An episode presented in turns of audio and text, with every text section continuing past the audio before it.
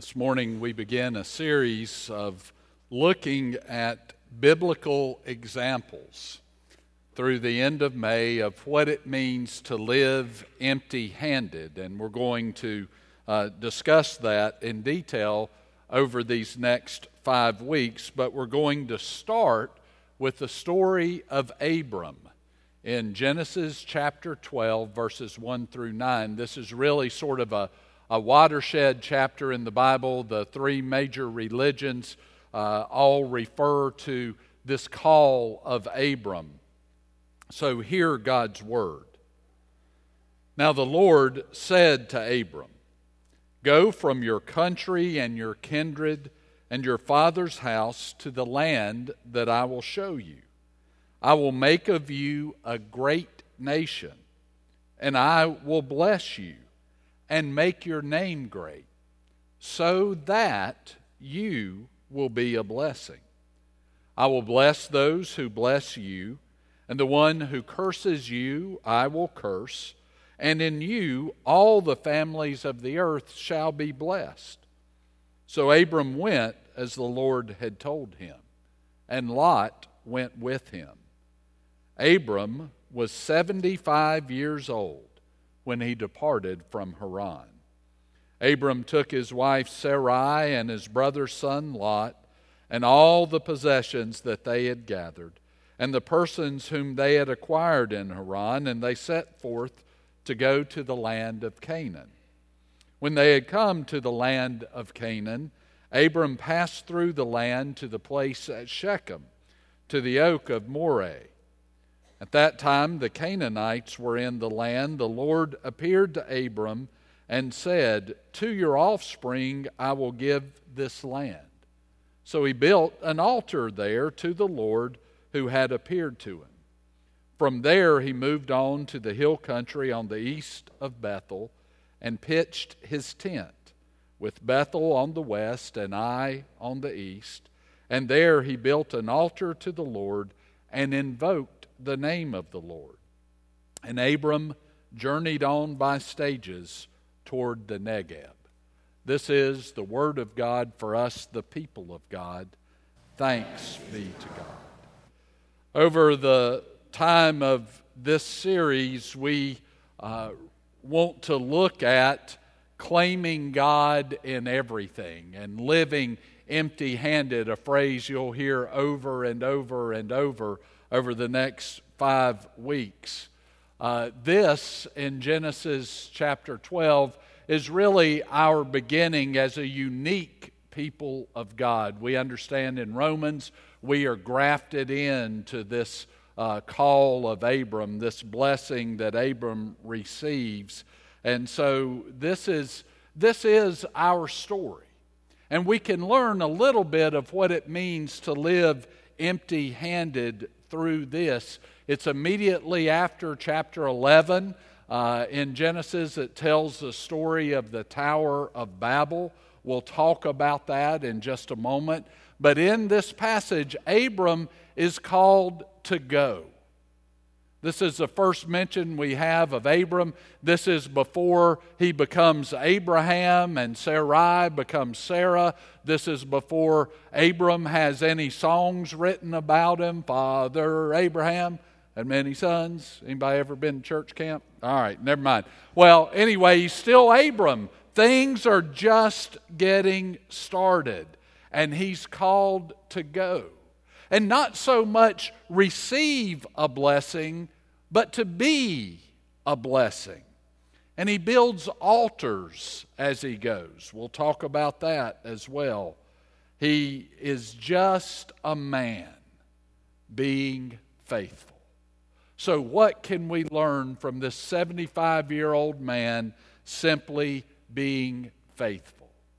I believe Abram teaches us that living empty handed does not determine what we receive, it demonstrates whose we are. In chapter 11, as I said, we read the story of the Tower of Babel. And that's a, a an off understood story And do you remember why folks thought they wanted to build a tower? Do you remember? Be close to God. Yes, the scripture actually says they wanted to make a name for themselves. How you think that went? Not too good. They wanted to make a name for themselves. And it did not work. They were seeking blessing. And in chapter 12, we read of Abram being sent to be a blessing. Do you see the difference there? Give me, give me, give me all about me versus this is really all about this God who calls us. One of my favorite songs right now is by Casting Crowns. And I said in the other services, I want to sing it for you, but wow, but I won't. Uh, I didn't have to get an amen on that. Uh, but I will read it for you. It's called Only Jesus. The, the, I'll read the first uh, verse and the chorus. Make it count, leave a mark, build a name for yourself, dream your dreams, chase your heart above all else. Make a name the world remembers. but all an empty world can sell is empty dreams. I got lost in the lie that it was up to me to make a name that the world remembers. But Jesus is the only name to remember. I don't want to leave a legacy. I don't care if they remember me, only Jesus. I've only got one life to live.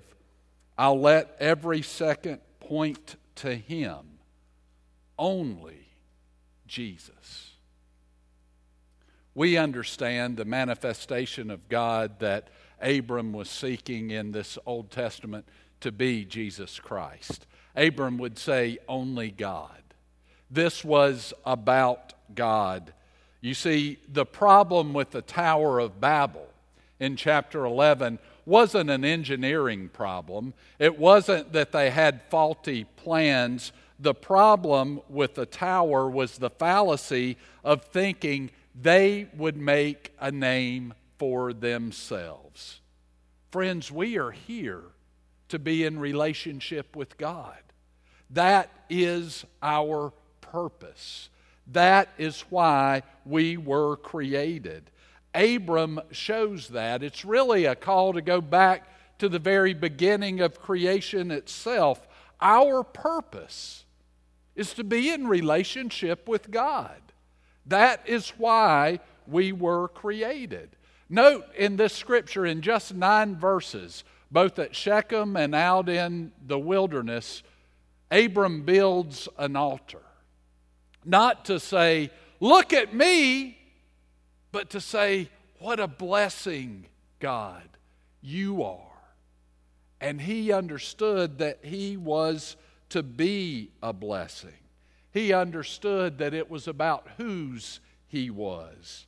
It was about God and not about him. You see, living empty handed doesn't determine what we receive, it demonstrates whose we are. And please don't leave out the so that in life as we move to empty handed living. I want to read again to you the so that of verse 2. God says to Abram, I will make of you a great nation, and I will bless you and make your name great, so that you will be a blessing. The purpose of Abraham's of Abram's life, later Abraham, was not to get, get, get. His purpose was to be a blessing. You and I were created to be a blessing. So let me ask you, how's that working for you? How you doing with that? I confess to you that much of my life is about getting a blessing. If I'll just be blessed, I'll be happy. But the scripture says living empty handed is about being a blessing, not about what we receive. There are two kinds of people those seeking to be blessed and those living a blessing. One is closed handed. Give me, give me, give me. Give me, give me, give me. And the other is open handed. Allow me to pass along the blessing of God. Told you before when my family moved from the mountains to Charlotte, it was a culture shock for me. I was uh, going into fifth grade, and we moved to a subdivision. In the mountains where I grew up, we didn't have subdivisions. I thought that was some city math or something, but it turns out it's a neighborhood. And uh, the parsonage where my dad was a minister, the parsonage where we lived, was on the corner of Shady Bluff and Circlewood. My best friend Mike was on the other end of Shady Bluff, and my two friends Garth and Jared were on Circlewood in the middle. It was after my first hard year, it was a great place to live, and it was so neat to have friends so close. We would play every day after school. It was just a great way to live. And in the middle, there was this man, there were several people in the mid 70s who put AstroTurf on their um, yards. Do you remember that? Uh, and several people did that, but there was one uh, down in the middle whose yard we had to cut through to get to the creek. This fellow was particularly proud of his AstroTurf. Um, he had these statues all over that I now know were St. Francis statues and he had these signs up everywhere. And I just remember something about keep off and something about this was a sanctuary. So Mike, Garth, Jared, and I, if we were cutting through their his yard, we all sort of drew straws, and whoever went just ran for all he had. And if he made it, we knew we were safe. But that is my image of, of this man in our neighborhood, he literally would stand out and scream at us, Get off my lawn! Literally screamed at kids to get off his astroturf. Last time I checked, you can't hurt astroturf, but this guy with his St. Francis oh, sanctuary, get off my lawn! Now, the rumor was he'd shoot you with a pellet gun. I never got shot, but Garth said he would. And if you can't trust Garth, who can you trust? Am I right? So uh, that was one part of the neighborhood. On the other end of the neighborhood, there was a special needs guy, just a little bit older than us, who was nonverbal. His name was Richard. Richard had a huge impact on my life growing up because you were always welcome at Richard's. In Richard's backyard, he had a tree house that was the coolest tree house I had ever seen, and he always wanted you to play with him. It was fun to go to Richard's house, quite different from down the street. Get off my lawn! Richard, this nonverbal, special needs kid, loved us and welcomed us. And his mama, Miss McKenna, would make um, would make things and always give us a snack. And in my house, you were rich if you got those little Debbie um, Swiss cake rolls. The McKennas had Swiss cake rolls, and I love going over there. Every time you went, Miss McKenna would bring out snacks and lemonade and stuff.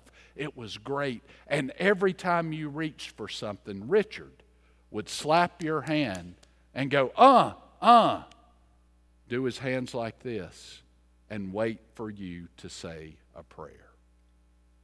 Do you see the difference? Get off my lawn!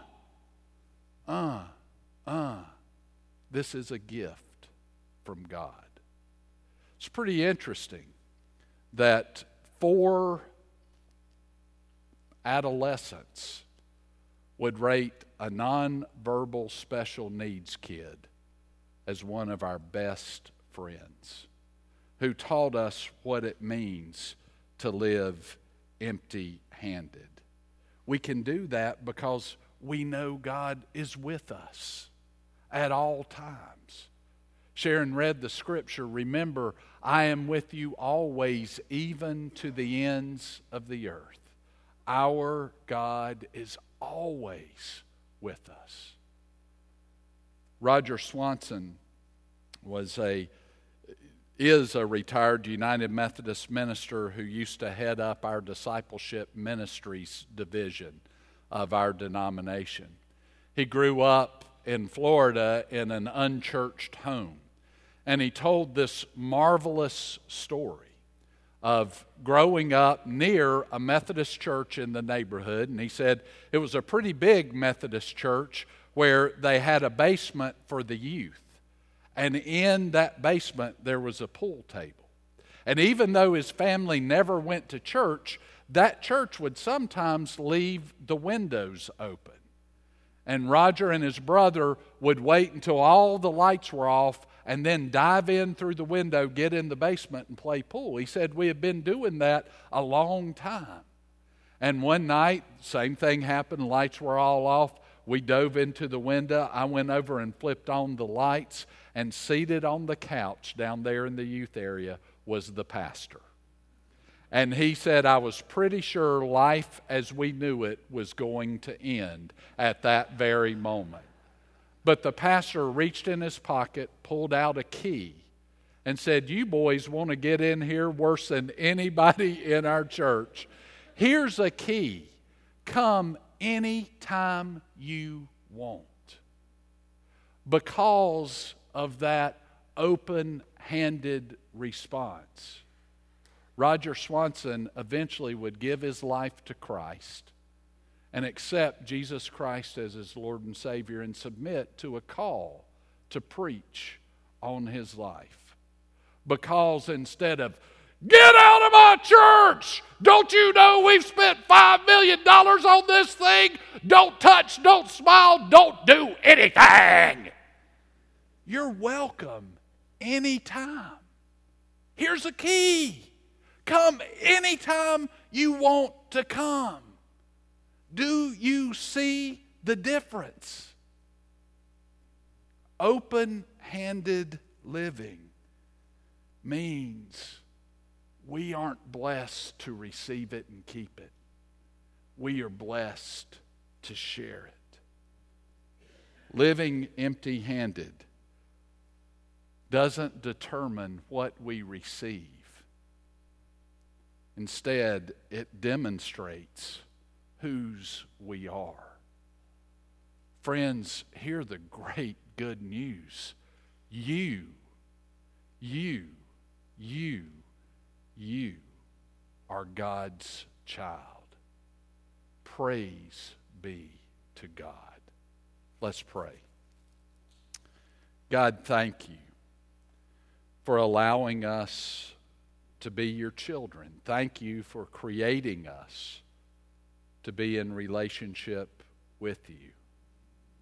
Forgive us when we think life is about getting every blessing for ourselves instead of understanding. We're blessed in order to be a blessing. We love you.